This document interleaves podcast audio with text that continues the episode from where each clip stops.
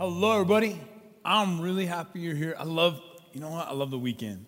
And it's kind of because we get to have church. That's great. So, welcome if you're watching online. If this is the first time you've been to church for a long time, thanks for having the courage to be here.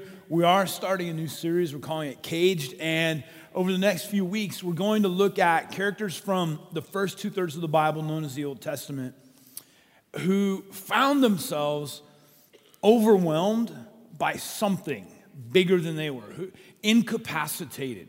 So we'll look at people like the prophet Elijah, and he's going to suffer from significant depression and despondency that just overcomes him. We're going to look at Samson next week. And Samson is overcome by an addictive cycle that he can't break free from. Today, I'd like us to look at a story from 1 Samuel chapter 17. And it's the story of, even if, listen, if you don't know anything about the Bible, you're going to at least know the two main characters in this one. It's the story of David and Goliath. Okay, David and Goliath, one of my favorite stories in the whole Bible. And what we're going to look at is the fear that is keeping an entire group of people hostage. They cannot get free from this fear until this little guy named David shows up and everything changes. So, does anybody in the room have, you know it, but it's an irrational fear? You have an irrational fear of something? All right, quite a few, yes. Um, so when, as a kid, I grew up in Colorado, and I had this ongoing uh, dream and fear, and it was always of the ocean. Now, here's the deal I'd never seen the ocean. But in this dream, there would always be this diver who looked like he came out of a Jules Verne movie, the big metal, you know, helmet, and he'd come out of the ocean and he would chase me, and I would run and run and run. I remember going to the ocean and thinking, it's not even scary. Like, what's the deal? I also have another irrational fear, and um, it's of snakes. Is anybody else scared of snakes? Oh man, I like it's terrible how scared of snakes I am. This past summer, I was working in our backyard, and we live up against the rims, and so I'm, all, you know, I'm sure one day I'll see a, a rattlesnake. And I am, I'm working in this flower bed in the back, and all I do is I just see movement. And I, in one motion, I take my shovel, I jump, scream, and throw my shovel like a javelin. ah! And I go back, and there's a gardener snake who was maybe eight inches long, who's now four inches on either side. There's two gardener snakes wiggling, and I, I'm like, oh my goodness, like I couldn't breathe. I was like, just overwhelmed by fear. So some of my friends know this little thing I have with snakes. Uh, a few years ago, we were fishing down on the Bighorn. I had some guys from out of town, and we were in two boats, and they uh, finished the day the, in the front, and we came in behind. And my two buddies, these guys were from, um, they're from California. So when you take guys from California on a river in Montana, they do just all kinds of things, and you just you roll by and you're like, I'm sorry. Everybody's like, oh, yeah. So at the end of the day, um, they go, Nate, you're not gonna believe the fish we caught. We caught a 26 inch brown trout. I'm like, really? Did you get a picture? They're like, no. Even better, we put it in the cooler. I'm like, oh no, like you guys kept it, right? And they're like, yeah, you're gonna have to see it. So I went over to my friends from California and I opened up the lid of the cooler, and this is what they had done. They had caught what seemed to be a 14 foot long bull snake and they put it in the cooler. They told me there was a fish in there. And I opened the cooler, and I don't know if you've been around a big bull snake. They hiss to imitate a rattlesnake. And so down there, and this, and ah, and I turn around, and there's this massive dirt parking lot. I've got my waders on, all my equipment, and I am just running. I'm running, and they are filming the whole thing. They knew exactly how I would react, and they're just as I'm running through the parking lot. It's an irrational fear, but it exists. I wish all of our fears made us laugh, but they don't, do they? There are other fears which they incapacitate us. There are fears of, say, failure. There, there are people who never really start in life, never take any risks because they're afraid that they might fail. And that fear of failure incapacitates them. There are fears. Some of us have a fear of ever being alone. And because we're driven by this fear, we have compromised in relationships and it's led to more pain. But it was because we were so afraid of ever being alone. We have fears of inadequacy. There's a little voice in our heads that says, You will never measure up, you'll never be good enough. And we're always afraid. And sometimes that drives us to be overachievers. Some of us have fears that we won't be able to take care of things financially because maybe the way we were raised or we, we were raised without much. And we are so driven to be in control of everything financially that our vocation actually owns us. I mean, all of those fears and so many more are very real. Now, in the story that we're about to read, I want you to visualize this. There are two armies camped on opposite sides of a large valley.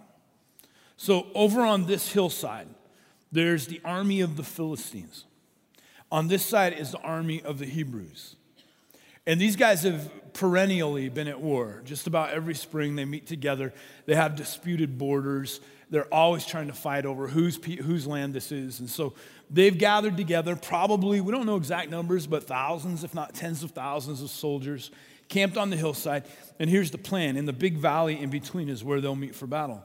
But this year is peculiar because this year there's someone, one human being, that is holding up the typical battle. And it's a man named Goliath, who's some sort of genetic monstrosity. He just, an enormous human being, some sort of anomaly. He's so big that even the spear, the head of his spear weighs 25 pounds. And he comes out every day, twice a day, and he walks into the plain between and he makes this challenge. He says, I defy you people. I defy your God. I curse you by my gods. And I tell you, just send one man out. You send one man out to do hand to hand combat with me. And if I win, you guys surrender it. If he wins, we surrender. And everybody hears his booming voice twice a day, and they're paralyzed by fear. 40 successive days. And then along comes David. And somehow David sees something different. He hears something different. His reality is different than all of the trained soldiers, all of these men who have been taught to run towards fear. They are captivated by fear right now. Let's read together 1 Samuel chapter 17, beginning at verse 10. Verse 10. Then the Philistines said, This day I defy the armies of Israel. Give me a man and let us fight each other. On hearing the Philistines' words, Saul, who's the king of the Hebrew people, and all the Israelites were dismayed and terrified. For 40 days, the Philistine came forward every morning and every evening and took his stand. Now Jesse said to his son David, Take this ephah, which is a measurement, of roasted grain and these 10 loaves of bread for your brothers and hurry to their camp. David is the youngest of eight sons. He's number eight. He stayed at home. His seven brothers are fighting this battle. His seven brothers are captivated by fear. Take along these 10 cheeses to the commander of their unit. See how your brothers are, are and bring back some assurance from them. Early in the morning, David left the flock in the care of a shepherd, loaded up, and set out as Jesse had directed. He reached the camp as the army was going out to its battle positions, shouting the war cry. So every day, they're trying to get up the courage. Every day, come on, guys, today, today, ah! And then out comes Goliath. Israel and the Philistines were drawing up their lines facing each other. David left his things with the keeper of the supplies, ran to the battle lines, and asked his brothers how they were.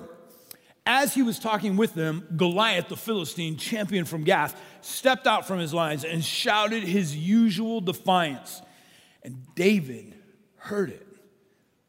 Whenever the Israelites saw the man, they all fled from him in great fear. When Eliab, David's oldest brother heard him speaking with the men. This is David. He goes to the men. and He's asking, Hey, what's going on here? Why doesn't anybody fight? He burned with anger at David and asked, Why have you come down here, little brother? And with whom did you leave those few sheep in the wilderness?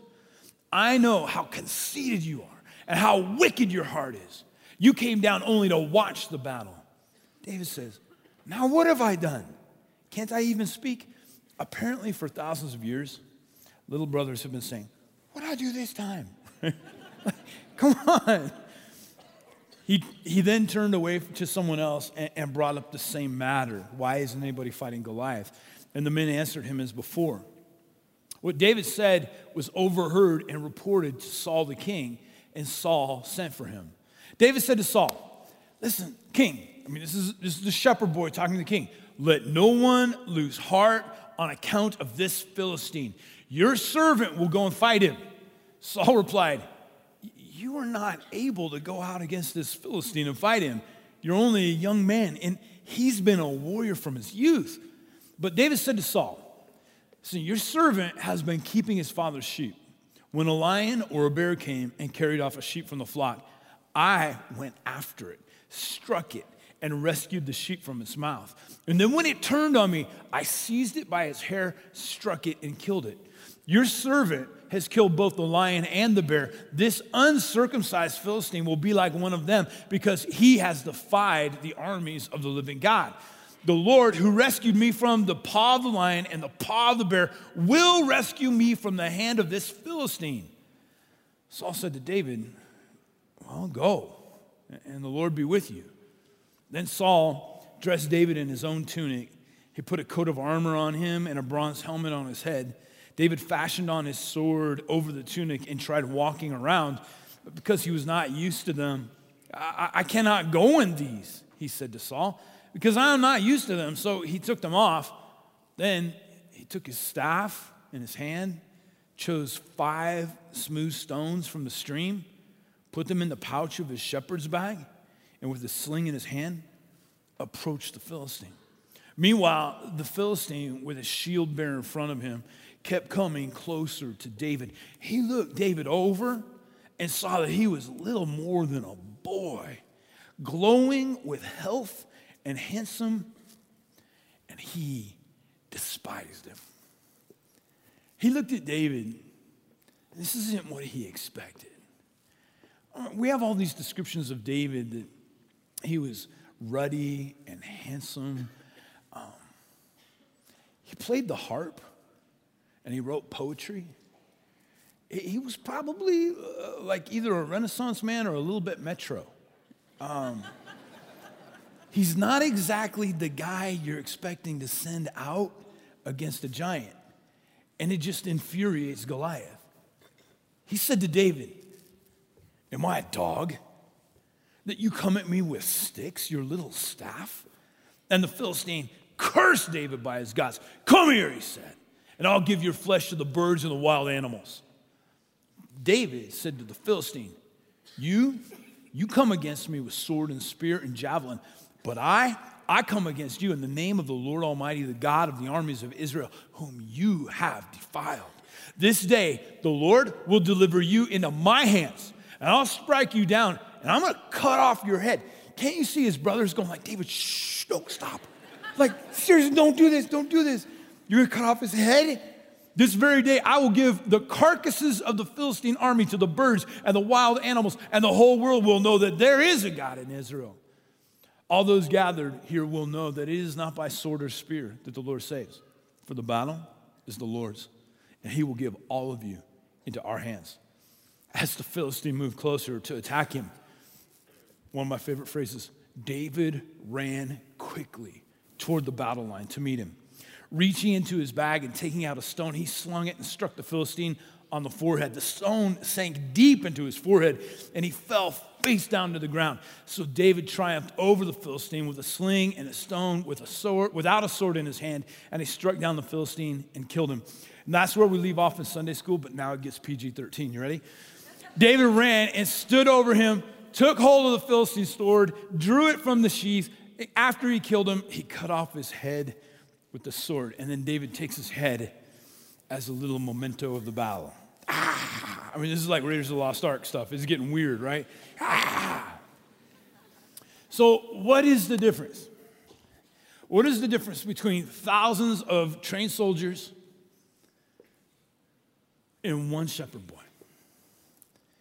Um, the, the story just begs us to say, well, why does the shepherd boy do it? What, what's unique about him? I think David understood a few things that most human beings can't comprehend. Here's just four things. Number one, it's important to realize that giants grow bigger by the day. Giants grow bigger by the day. Every day that I am afraid is a day that fear grows. So, fears usually start small. Start small. But if you give it enough time, it just gets bigger and bigger and bigger, and it shows up twice a day, maybe more, and it gives me its threats, and it tells me who it thinks I should be, and it threatens me over and over and over. Fear always gnaws away at faith.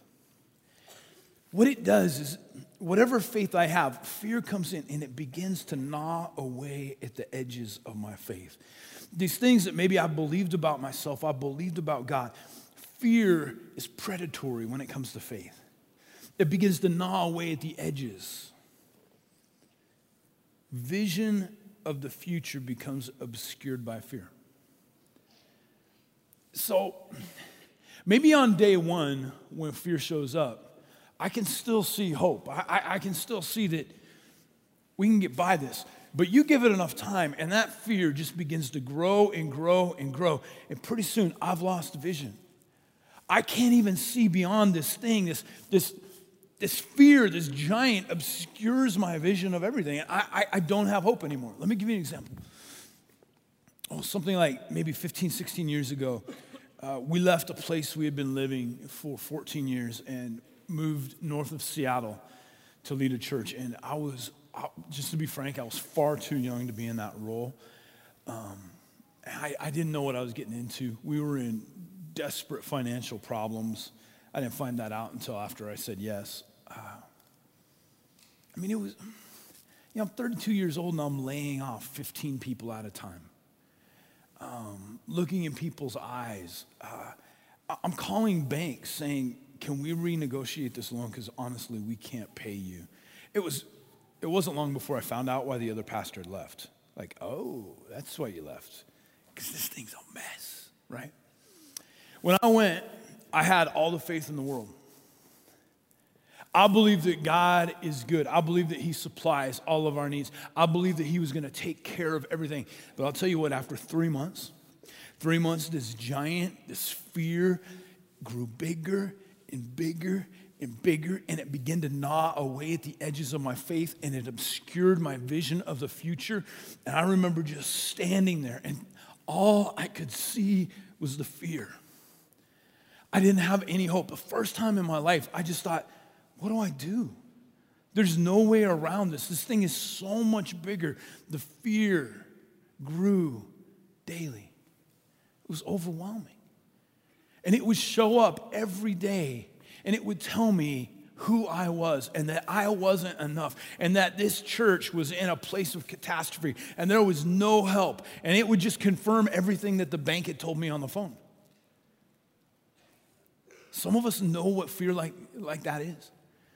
It's just grown and it's grown. But here's the deal. What, what, what if you have a fear and you, you've been given that fear 20 or 30 or 40 years? it's become so big. It's not away at the edges of your faith so much that you're caged. You can't get past it. You can't see hope on the other side. Fear grows bigger by the day. Here's the second thing. Somehow, someway, we must see past the fear, see what is beyond the giant so everybody saw the same thing. Everybody saw this monstrous human being. We don't even know how this is genetically possible. Everybody saw his weaponry. Everybody saw his bulging muscles. Everybody knew the stories of what he'd done to other people in the past. So they all look, and what they see is a giant. And then comes this shepherd boy, his late teens. He sees the same giant, but his perspective is broader. He goes, hmm, that is a large man, very large. Ooh. But David sees beyond the giant. He says, I, I see him, I see him. Yeah, he's huge. David has capacity to see God in the midst of the equation. When all anybody else saw was this monstrous human, David goes, I, I see him, but I see God. It's about perspective. See, fear is always going to change my perspective, it's going to shrink it down. There's two questions that David is asking. He's asking, one, I've got to remember how big is my God? I've got to decide how big is he? Is he bigger than giants? Is he more powerful than Goliath? And secondly, he's asking, where's the vulnerability in that big old guy? Nobody's asking about vulnerabilities. And when my fear grows, I don't even think it's vulnerable anymore. All I see is something that is invincible. But David, because he saw God, because he said, My God's bigger than that, he goes, And there's got to be a weakness. He can't be invincible. David identifies, you know what? His helmet doesn't cover his whole forehead. I could get a rock in there. Nobody else saw that because the giant was too big. He was invincible. The power of fear is broken when I realize the past faithfulness of God. So here, here's what David sees that nobody else does. He, he, looks at, he looks at Goliath, but then he looks to his past. He goes, Hey, you know what? I've got a history with big, hairy things.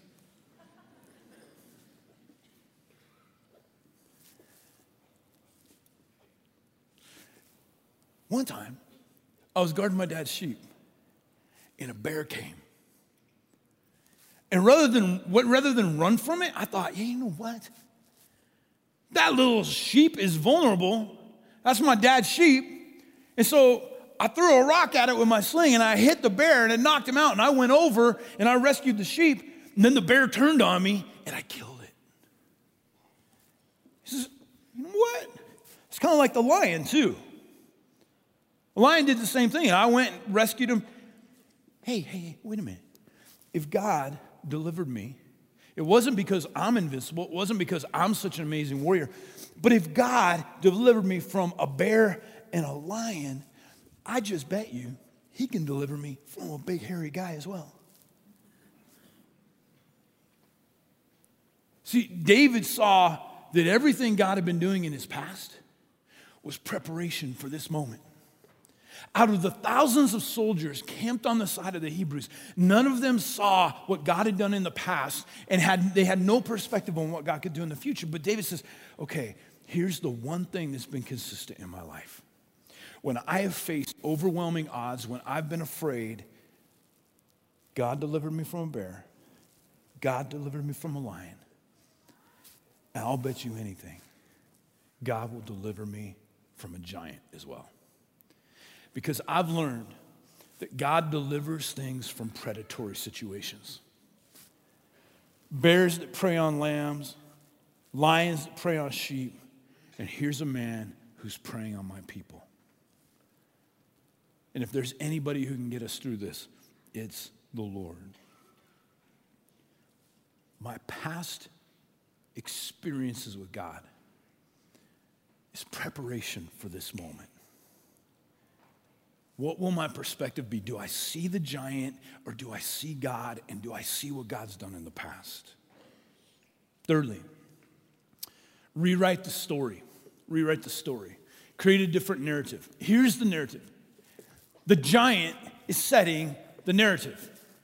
What does he do? 80 times now, he's come out and he said, I am invincible. Send me someone. I defy your gods. My gods are superior. I curse you. You're cowards. And thousands of people accepted his reality. The Hebrew soldiers are like, mm-hmm. Yeah, he's right. He's big, he's invincible. We can't do anything about this. We're, we're at such disadvantage. They try to get their courage, they try to get the war cry going, and the same thing happens. And the story's been told, and everybody believes the story. But here comes David. And David says, Oh, he hears the same thing that everybody else heard. He hears, he hears the Goliath lay it down. David goes, Actually, I've got an alternative reality for you. You know what, big guy? I'm gonna cut off your head. I'm gonna feed you and all your buddies up there to the birds. David says, My God, here's a new reality, Goliath. My God delivers. My God has delivered me in the past from lions and bears, and He is going to deliver me from you. And listen, Goliath, you think this is the way you said. You said that it's by your strength, it's by sword, it's by spear that battles are won. But I've got a new reality for you, buddy. These type of battles, they're not won with swords and spears. They're won through the Lord. See, that, that, that same story has come. How many of us have heard this? You're too weak. You're a failure. You'll never live up to your expectations. Why couldn't you be like your dad? Why couldn't you be more like your sister or like your brother? You'll never amount to anything. You see, that voice comes, that's the narrative. And when we accept it, it crushes us. David teaches us in order to get past fear, sometimes you got to show up to the party, and when the same old voice tells you the same old things and leads you to that same place of fear, you go, uh, Excuse me. That's not the story we're going with any longer. That thing that was said about me, what I did in my past, that is not my reality. And I'm here to tell you something new. I, I purposely, and I bet there's a whole bunch of people in the room that do this. I memorize certain scriptures that declare to me who God is and who I am because I often forget. and I'll be headed towards a meeting, and the moment I feel insecurity, the moment I feel fear, here's what I'm gonna do I'm gonna rewrite the narrative.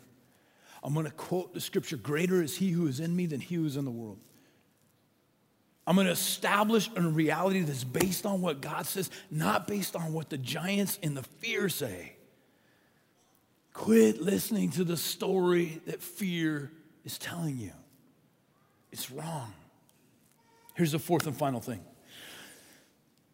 the power of fear is broken when I grasp my true identity. Okay? When I grasp my true identity. There are a few things here that David could have believed about himself. But what I believe about myself and what I believe about God will determine my level of freedom from fear.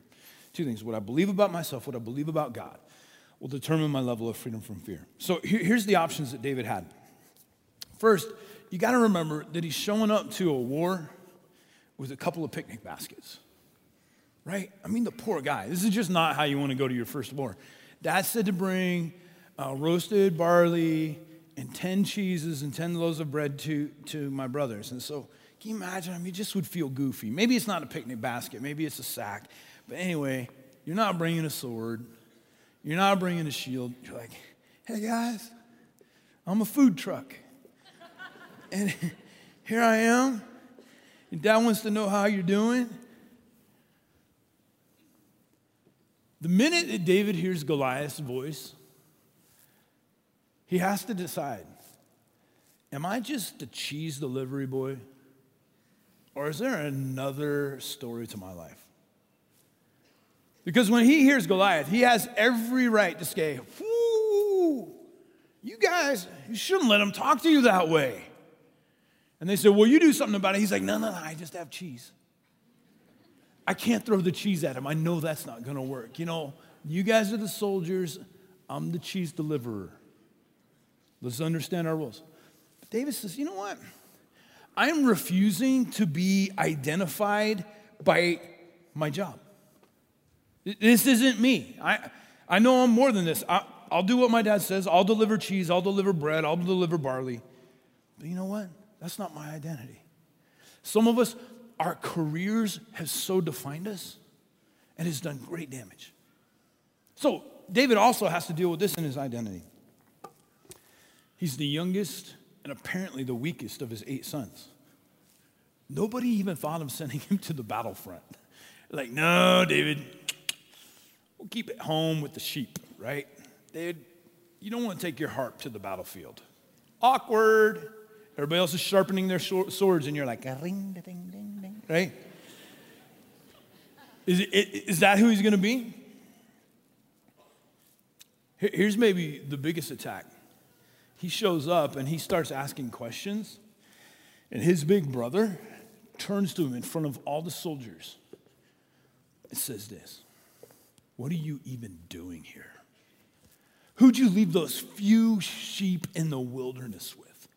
Your job's insignificant. Our dad doesn't even trust you with anything. And then he looks at him and he says, And I know your heart, David. You're wicked and you're conceited. That is, that is a powerful statement to come from a bigger brother to a little brother who's formative. He says, You, you are wicked and you are conceited. Now, how many of us have had someone who was supposed to be an authority over us, a parent, a big brother, an aunt, an uncle, a grandparent, and they have spoken something about your identity that is an absolute lie? You're wicked. You will never measure up. You're conceited. You'll never stop doing that. You'll never straighten up your act. You'll never uh, amount to anything. Here's what so many of us do you're right. You're right. There's been something spoken over your life. It was an outright lie. And you took it. Never let someone else define who you are. They're speaking out of their own insecurity, they're speaking out of their own fear. Why is David's big brother saying this? Because he knows he's a coward. But he lashes out at his little brother. If your family of origin, if someone in authority has defined you in an unhealthy way, step away from that. That's not who you are. David also has to deal with this whole sense of identity. Will he be a pseudo king? Right? A pseudo king. Because Saul's like, well, no one else will fight. We'll send out David with his manicured nails. And uh, so he goes, The least I can do is put armor on you. So the king's armor, I mean, this is probably the finest engineered armor in the land. He's looking sharp. And we know that Saul, Saul was a very large man. It said that he was a whole head taller than everybody else. So Saul's a big man, David's not a big man. So can you just imagine David, he has to decide, okay, will I be a wannabe king? And he's got this armor on, it's too heavy for him. he says, no, you know what? I'm not wicked and conceited like my brother said. I'm not just a cheese delivery boy. And you know what? I'm not a king either. Sorry, Saul. Here's what David bases his identity on. He says, I'm a shepherd boy who serves a really big God. That's it. I'm a shepherd, and I know I've got a God who's been consistent in the past. And all I'm really good at is picking up stones. I'm gonna take five because you know, you know that fear always has friends. You get rid of one, and there's always something else. And also, by the way, Goliath had four brothers. I'll get these five stones, and I'm just gonna be comfortable in who I am. And who I am is just a servant of God Almighty. And I don't think I need to have the latest engineering. I've got God on my side. Probably my favorite verse. It says, and then David ran towards the giant. See, everyone cowers, everyone hides from giants. That's what I do when I'm afraid, I draw back. I think the way you slay fear is you run at it, you acknowledge it, you say, I'm afraid. You call it out. I want to read verse 47 one more time. chapter 17, verse 47. This is what David says. He announces, he says it right to Goliath. All those gathered here will know that it is not by sword or spear. I want, I want you to put in whatever you would here. It, it's not by intelligence, it's not by hard work, it's not by my effort, it's not by my talent. Listen, you don't bring anything to the battle with fear. He says, it's not by sword or spear that the Lord saves. Who saves? Did David save? Did David kill Goliath? No, David says, listen, the Lord did this. But I ran at the giant because I know who I have on my side. And he will give all of you into our hands. The battle, ladies and gentlemen, is the Lord's. It's the Lord's.